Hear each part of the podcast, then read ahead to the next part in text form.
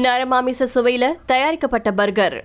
இத பத்தின விரிவான தகவல் இந்த பதிவுல உங்களுக்காக. ஸ்வீடன் நாட்டில் இருக்கக்கூடிய ஒரு நிறுவனம் மனித மாமிசத்தை வச்சு பர்கரை தயாரிச்சிருக்காங்க. வினோதமா இருக்கா? மனித மாமிசம்னா மனித மாமிசம் கிடையாது. மனுஷனுடைய மாமிசத்தை சாப்பிட்டா என்ன டேஸ்ட் கிடைக்குமோ அதுல பிளான் பேஸ்ட் பேட்டிய வச்சு அந்த பர்கரை தயார் செஞ்சிருக்காங்க. ஐரோப்பால இருக்கக்கூடிய அம்ஃப் அப்படிங்கிற நிறுவனம் ஒரு பிளான் பேஸ்ட் இறைச்சி தயாரிக்கக்கூடிய நிறுவனம். இது வரைக்கும் செஞ்சிராத உணவு வகையை தயாரிக்கணும் அப்படின்னு யோசிச்ச இந்த நிறுவனம் புதிய விதமான மாமிசத்தை கண்டுபிடிச்சிருக்காங்க. முற்றிலும் தாவரங்களை கொண்டு தயாரிக்கப்பட்ட இது மனுஷனுடைய மாமிசத்தை சாப்பிட்டா என்ன டேஸ்ட்ல இருக்குமோ அந்த டேஸ்ட்ல இருக்குமா.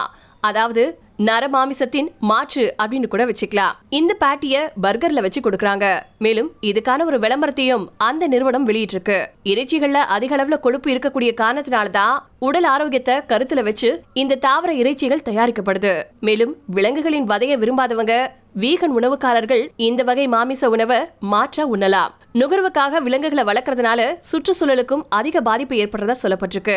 ஐநாவின் உணவு மற்றும் விவசாய அமைப்பின் எஃப்ஏஓ கூற்றுப்படி கால்நடை வளர்ப்பு ஒவ்வொரு வருஷமும் ஏழு புள்ளி ஒரு ஜிகாடன் கார்பன் உமிழ்வுகளை கொண்டிருக்கு. இதை சரி செய்யும் பொருட்டும் இந்த மாமிச மாற்ற உதவுது அப்படின்னு சொல்லியிருக்காங்க.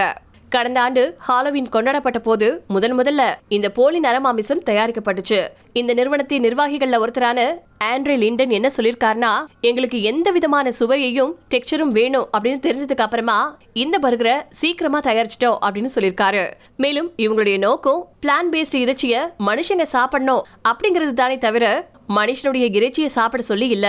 இந்த பர்கரை தயார் செஞ்சதுக்காக இந்த நிறுவனத்துக்கு சில்வர் லயன் அப்படிங்கிற விருது வழங்கப்பட்டிருக்கு.